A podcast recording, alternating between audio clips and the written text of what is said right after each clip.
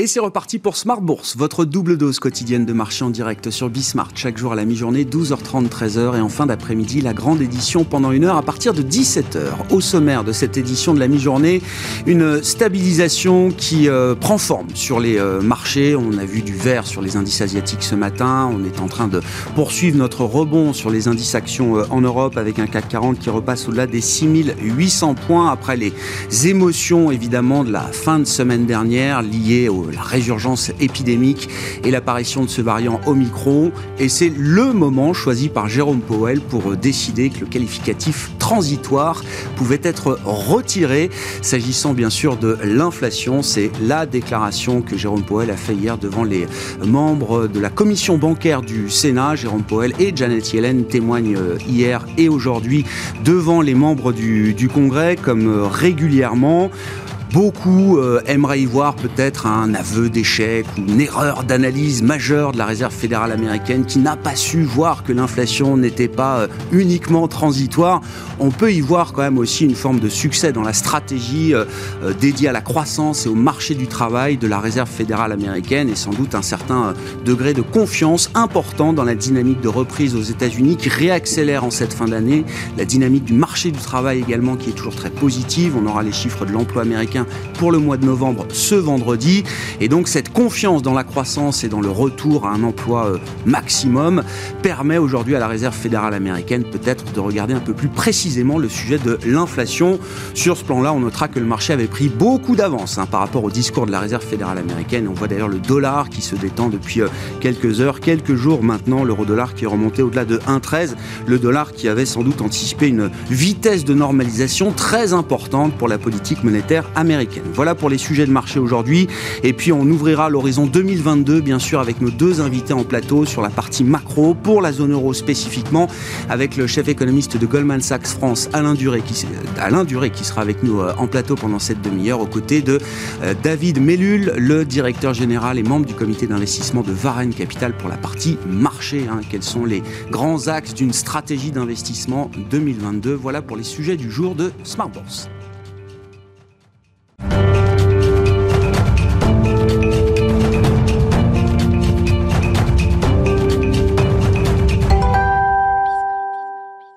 Et commençons avec la partie macro et les traditionnelles perspectives 2022 en l'occurrence avec Alain Duré, chef économiste de Goldman Sachs France. Bonjour Alain et bienvenue. Bonjour Grégoire. Merci beaucoup d'être euh, d'être là. Ravi de vous retrouver. Ravi de vous retrouver aussi et surtout en pleine forme parce que c'est pas les sujets euh, qui vont manquer. Il vous faudra beaucoup d'énergie pour euh, pour les couvrir. Donc, je suis content de vous voir en, pleine forme. Et c'est un moment clé, effectivement, de fin d'année, avec les traditionnelles perspectives 2022. La question est simple, Alain, on, reviendra peut-être à une situation un peu plus court-termiste avec la, pandémie, mais si on essaye de se projeter au-delà avec l'idée que la pandémie euh, n'est pas totalement euh, derrière nous. Hein, le wake-up call au micron nous le rappelle ces, derniers jours. Euh, quels vont être les moteurs de la croissance pour la zone euro l'an prochain Et cette dynamique, jusqu'à quel niveau de croissance et d'inflation est-ce qu'elle peut emmener la zone euro l'an prochain? Alors au niveau de la zone euro, ce que je voudrais rappeler c'est la caractéristique majeure euh, de, la pandémie, c'est que c'est pas une crise euh, classique. Euh, en fait, l'arrêt de l'activité est lié au confinement, non pas parce que les gens n'avaient pas le pouvoir d'achat pour investir ou pour consommer. Et ça, c'est assez important parce qu'à chaque fois qu'on a une nouvelle vague pandémique, ben, on décale en fait le rebond attendu, parce que rebond il y a, et finalement, si vous voulez, euh, on n'est pas dans une situation de, récession prolongée. C'est simplement, euh, on ne change pas la perspective du cycle économique, mais on décale dans le temps en fonction euh, des différents variants. Et puisqu'on parle de ce, sujet-là pour commencer, Alain, ça veut dire que Omicron, même cause, mêmes effets que les vagues précédentes, que les variants précédents à ce stade. Alors, oui, oui et non. Tout dépend. En fait, aujourd'hui, on est un peu euh, dans l'obscurité. On ne sait pas exactement euh, euh, dans quelle mesure il est plus contagieux que, le Delta ou moins contagieux. Est-ce qu'il est plus mortel Tout ça, c'est les spécialistes mm. médicaux qui doivent y répondre. Nous, on a fait un petit exercice pour essayer d'avoir une idée. on s'est dit, voilà, on a un scénario un peu extrême qui serait, on est, l'Omicron nous oblige à revenir à des niveaux de, de, restriction et de fermeture de certains secteurs comme les bars, restaurants.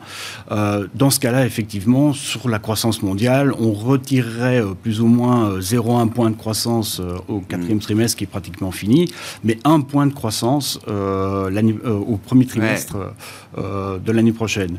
Mais si c'est contrôlé d'ici là, on aurait un rebond plus fort qu'anticipé actuellement au troisième, euh, deuxième et troisième trimestre. Donc vous voyez, on décale le cycle dans le temps, mais on ne le remet pas en question.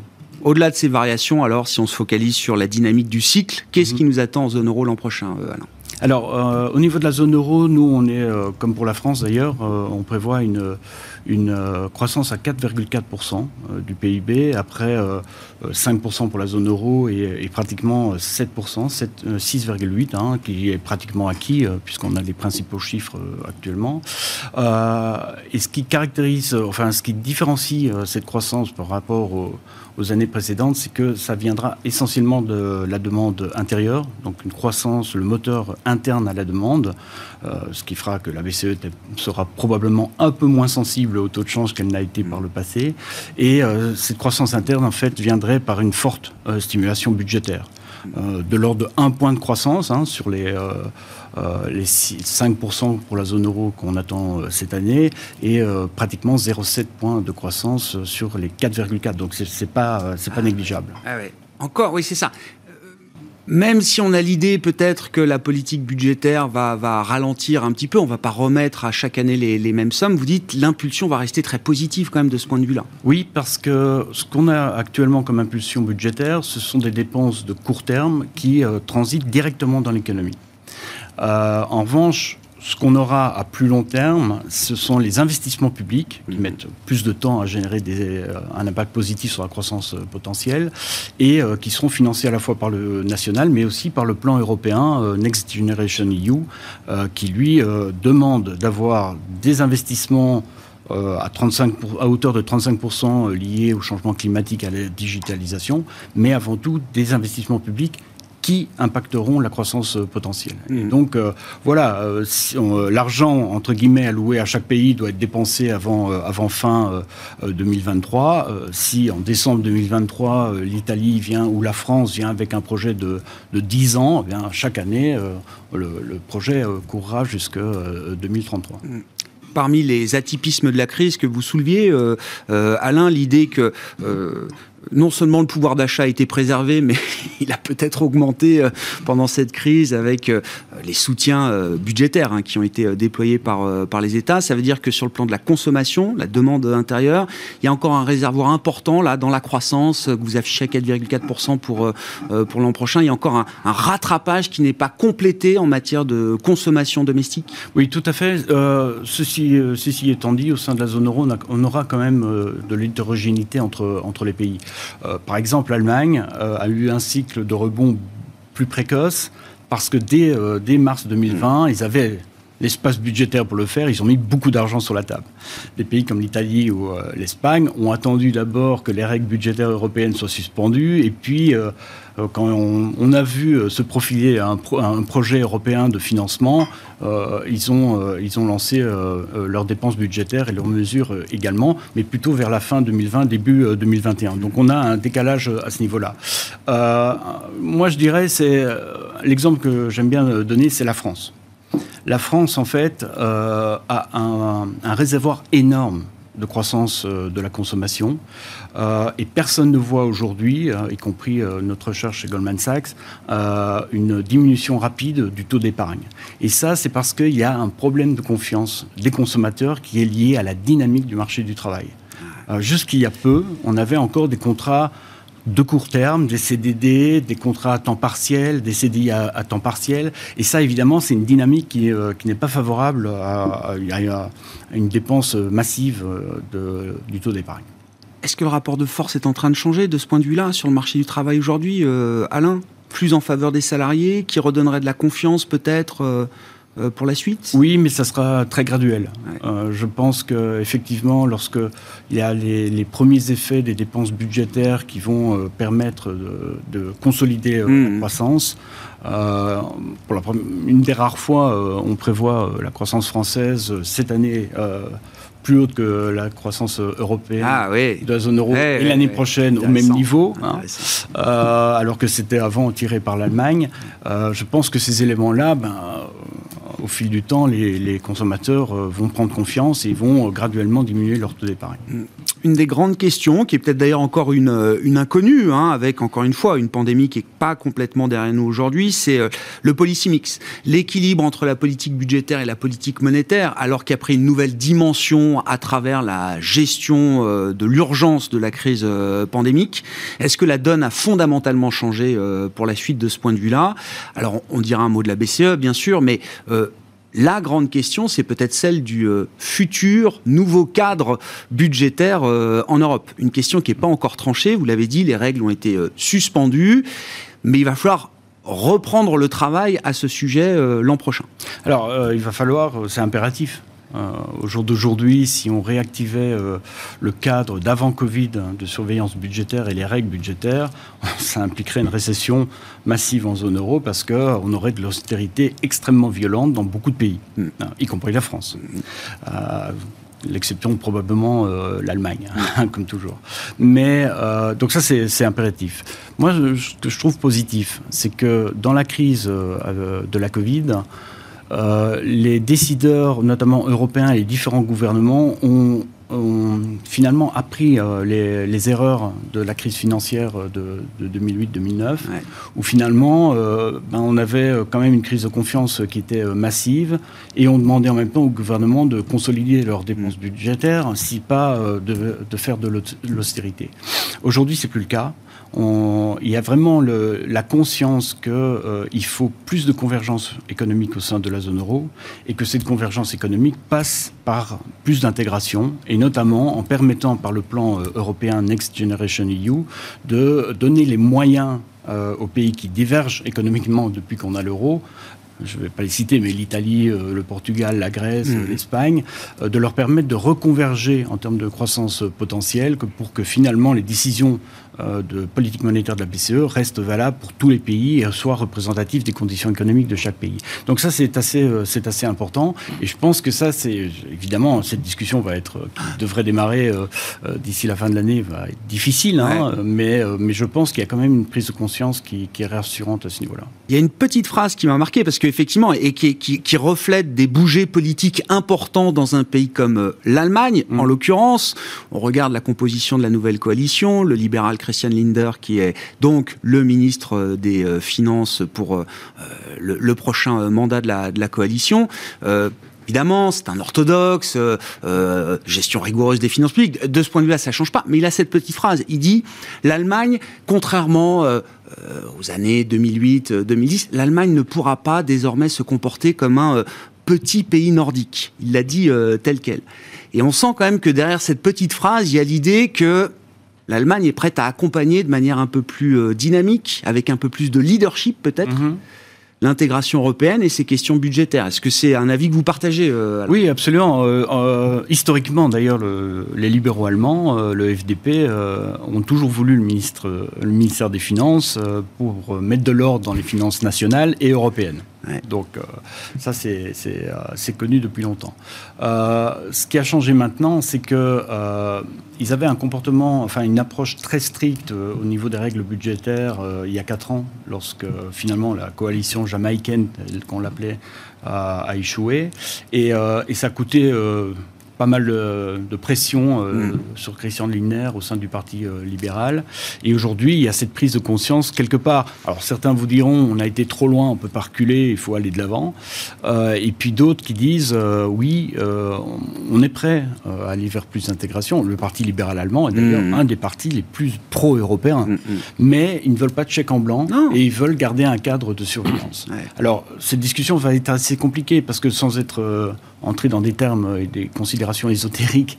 on a des règles budgétaires qui ont différents niveaux hiérarchiques du point de vue légal, parce qu'ils sont dans le traité ou dans la législation secondaire. Donc certaines règles si on les change, il faut demander euh, une ratification par les parlements nationaux. Mmh, mmh. C'est un processus très lent et très risqué. oui. Dans certains pays, très risqué. Un peu casse-gueule, euh, même si je puis me permettre. Mais bon. Euh, mais il y en a d'autres où le Conseil européen a, plein pouvoir. Alors, soit à l'unanimité, soit en, vote de majorité qualifiée. Donc, il y a quelque chose qui arrivera. Et, vous dites, en fait, parce qu'on regarde beaucoup sur les marchés, notamment la politique monétaire, la BCE, les réunions toutes les six semaines, etc. Mais en fait, ce que vous décrivez là, là cette, euh, cette discussion, cette conversation animée autour du, futur des règles budgétaires euh, en Europe, c'est ça qui va déterminer en partie aussi la conduite de la politique monétaire. Dans une certaine mesure, oui.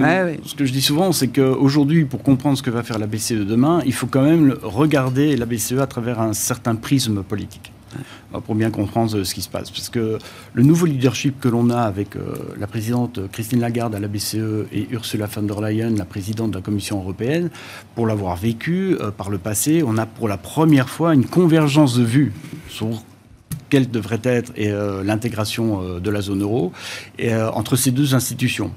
Elle ne parlait pas avant d'une même voix, donc ça c'est quand même un avantage assez important.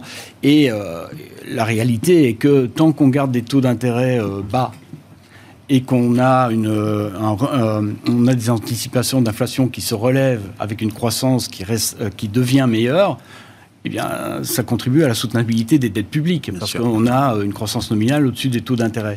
Donc, nous, on, aura, on, prévoit une inflation assez forte en zone euro cette année et l'année prochaine, 2,5. On reste quand même convaincu que l'essentiel vient de euh, composantes cycliques, les deux composantes volatiles, euh, inflation euh, énergétique, si je puis dire, mhm. et sur les produits alimentaires non traités, mhm. et évidemment la troisième composante qui est le goulot d'étranglement, qui dans le courant 2022 devrait, devrait s'assouplir, voire disparaître, pour revenir dès 2023 à une inflation de 1,3. Donc en fait, on ne voit pas de raison pourquoi la BCE augmenterait rapidement ah ses taux, donc on ne voit pas de hausse de taux avant le troisième trimestre 2024.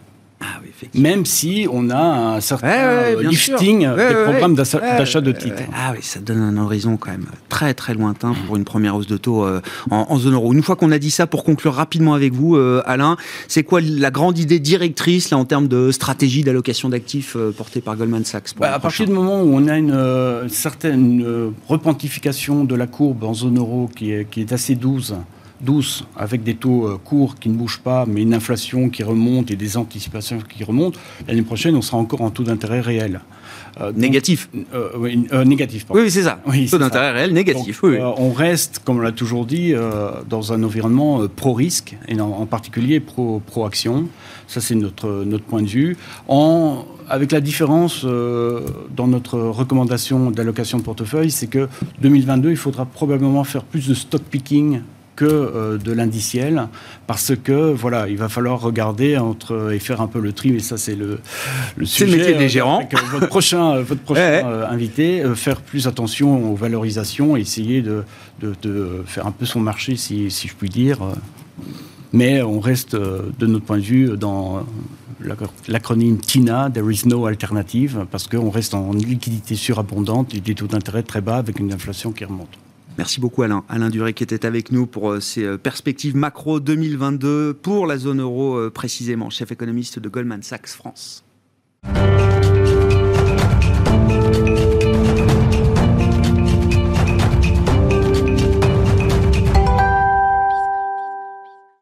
Passage de relais qui s'effectue vers David Mellul, je le rappelle, à mes côtés en plateau. Bonjour euh, David. Bonjour. Merci d'être là, directeur général, membre du comité d'investissement de Varenne Capital, donc une société de gestion euh, de portefeuille indépendante euh, à Paris.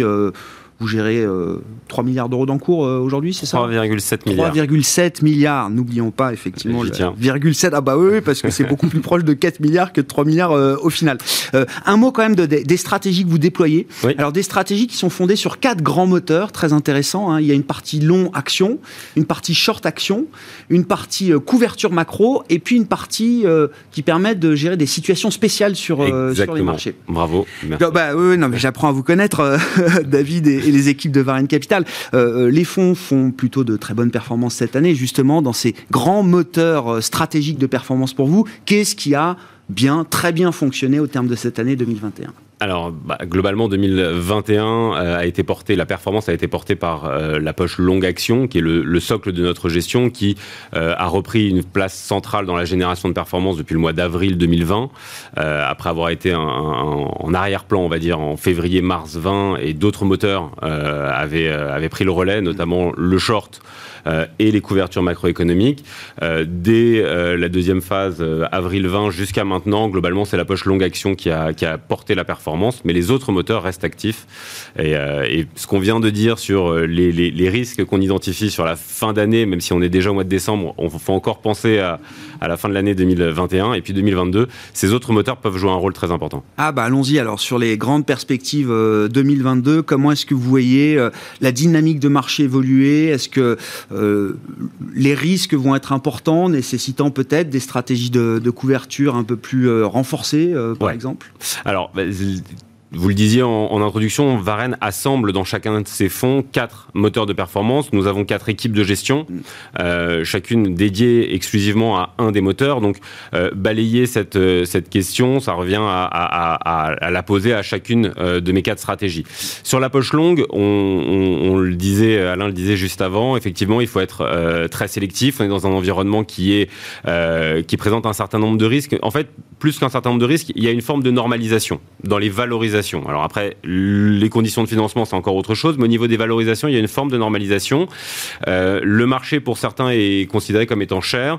Euh, on ne partage pas nécessairement cet avis dans la mesure où nous, nous avons un portefeuille très concentré. On n'a pas besoin d'acheter 150 opportunités par an. On a besoin d'en trouver 3, 4, 5 par an. Dans cet environnement-là, il reste toujours de très belles entreprises qu'on peut acheter avec une décote importante, mais il faut être très exigeant, très sélectif. Nous avons été en mesure de régénérer les portefeuilles en 2020 2020 compte tenu du nouvel environnement. 2021, ah euh, eh bien, les choix que nous avons fait l'année dernière ont, porté leurs fruits. Euh, on est encore confiant quant à notre capacité à trouver de belles opportunités dans cet environnement-là. Sur le short, on avait désactivé la stratégie sur la deuxième moitié de l'année 2020. C'est un des avantages que nous avons dans notre gestion, c'est qu'on n'a pas de contrainte à être constamment actif sur un hmm. moteur ou sur un autre. Si on considère que l'environnement n'est pas favorable, on désactive le moteur. Concrètement, on avait désactivé le, moteur en 2020 parce que les conditions de financement étaient très permissives, trop permissives, et que des sociétés globalement fragiles qui traitaient à prime, eh bien, continuaient à être portées par le marché la normalisation qu'on voit aujourd'hui sur les valorisations, j'insiste encore là-dessus, c'est que aujourd'hui, effectivement, on arrête de glorifier le marché dans, dans son ensemble, on, accepte de sanctionner euh, les entreprises les plus fragiles, et donc on a réintroduit du short de façon extrêmement prudente dans notre gestion. Prudente, pourquoi? Parce que effectivement, les sujets de financement sont toujours là. La capacité à lever de la dette dans d'excellentes conditions est toujours là, la capacité à réussir des augmentations de capital euh, est toujours là, et donc il faut faire très attention. C'est quoi l'idée que les zombies peuvent survivre encore euh, plus longtemps que ce qu'on imaginait Ça s'apparente un peu à de l'acharnement thérapeutique. Les entreprises, euh, bah, je, le dis souvent, on a globalement jamais eu autant de dettes dans l'histoire économique que maintenant, jamais une dette d'aussi mauvaise qualité que maintenant, en tout cas le pourcentage de dette à yield sur le total dette, et un taux de défaut qui est à des niveaux qui est historiquement bas. Donc ça, c'est le fruit de euh, plus de 10 ans, 15 ans de politique monétaire extrêmement accommodante pour toutes les raisons qu'on connaît. dans cet environnement-là, euh, shorter des entreprises, c'est extrêmement dangereux parce que vous pouvez avoir raison sur la thèse, mais tort dans l'implémentation. Le marché mm. peut vous donner tort. On avait préféré désactiver cette stratégie. On revient graduellement euh, sur cette stratégie parce qu'il y a une forme de normalisation dans la valorisation. Ah je comprends. En étant là encore euh, très sélectif. Sur la stratégie de fusion d'arbitrage de fusion acquisition là bon globalement euh, on entend parler de l'activité de, de, de M&A qui se porte très bien euh, il y a énormément de croissance externe euh, bah, les conditions de financement sont ce qu'elles sont pour les entreprises qui sont rachetées par des titres en, stock for stock mmh. la monnaie d'échange est parfois bien valorisé, donc c'est une opportunité. Puis de toute façon, c'est bouger pour ne pas mourir ou bouger pour ne pas que l'actif stratégique d'à côté soit acheté par mon concurrent. Pour mille et une raisons, dans cet environnement-là, il y a une belle activité. Nous, ce que nous faisons, c'est que nous avons là encore une équipe qui est dédiée, analyse fondamentale, on identifie l'ensemble des facteurs de risque et on va essayer de se concentrer sur les opérations les plus solides, donc en excluant par construction tout ce qui est hostile. Euh, et dans cet univers réduit, eh bien, on peut déployer du capital si, d'une part, l'opération est suffisamment solide et mmh. d'autre part, la rentabilité qu'on peut escompter est suffisamment élevée.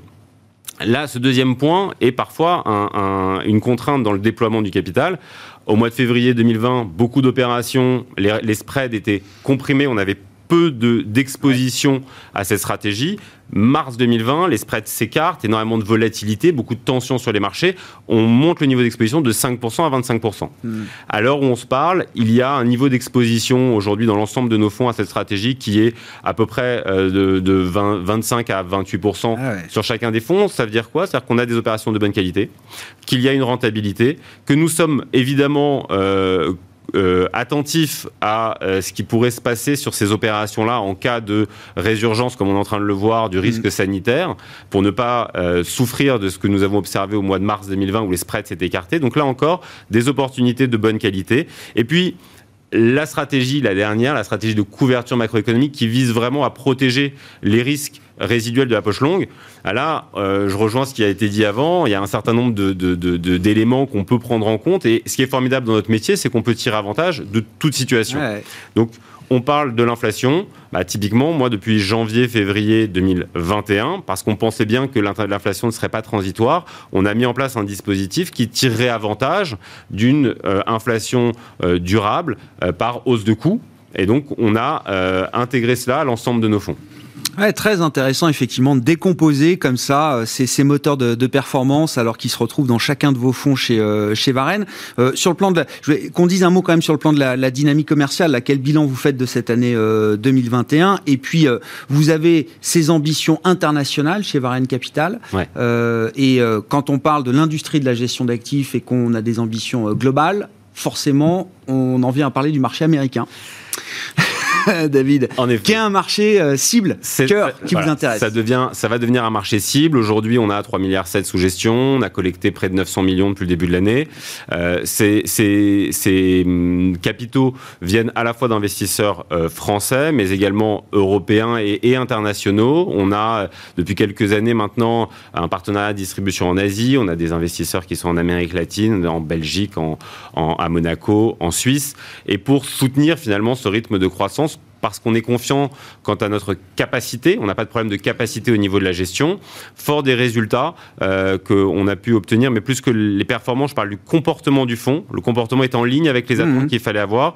La proposition de gestion euh, semble correspondre euh, très naturellement à des investisseurs outre-Atlantique. Et donc, on a travaillé pendant 18 mois au setup pour pouvoir attaquer le marché. Et alors, comment c'est quoi le phasage d'une stratégie américaine pour Varine Capital? Vous le savez mieux que moi, mais c'est un marché compliqué dominé par les anglo-saxons.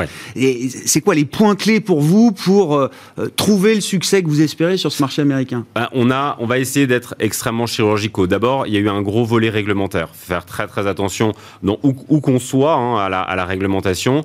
Euh, aux États-Unis, c'est une réglementation qui est spécifique, une culture qui est un petit peu différente. Donc, on a pris soin pendant 18 mois de mettre en place un, un, dispositif réglementaire qui nous permette de pouvoir agir euh, librement euh, dans la cible que nous avons identifiée. Effectivement, c'est un marché qui est immense, euh, qui est très éclaté. New York, Los Et Angeles, c'est pas à côté. Donc, on va pas avoir la prétention d'aller d'aller attaquer l'ensemble du marché américain, mais de façon extrêmement chirurgicale. On va essayer d'aller chercher ce qu'on appelle le private capital, donc les les, les family office, mm.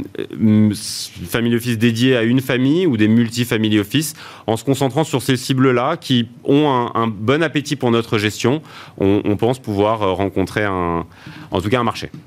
Bon, ravi d'en reparler avec vous euh, prochainement, euh, David, de cette aventure américaine. Merci beaucoup, David Melil, qui est avec nous, directeur général de Varenne Capital, invité de Smart Bourse à la mi-journée. On se retrouve ce soir en direct à 17h sur Bismart.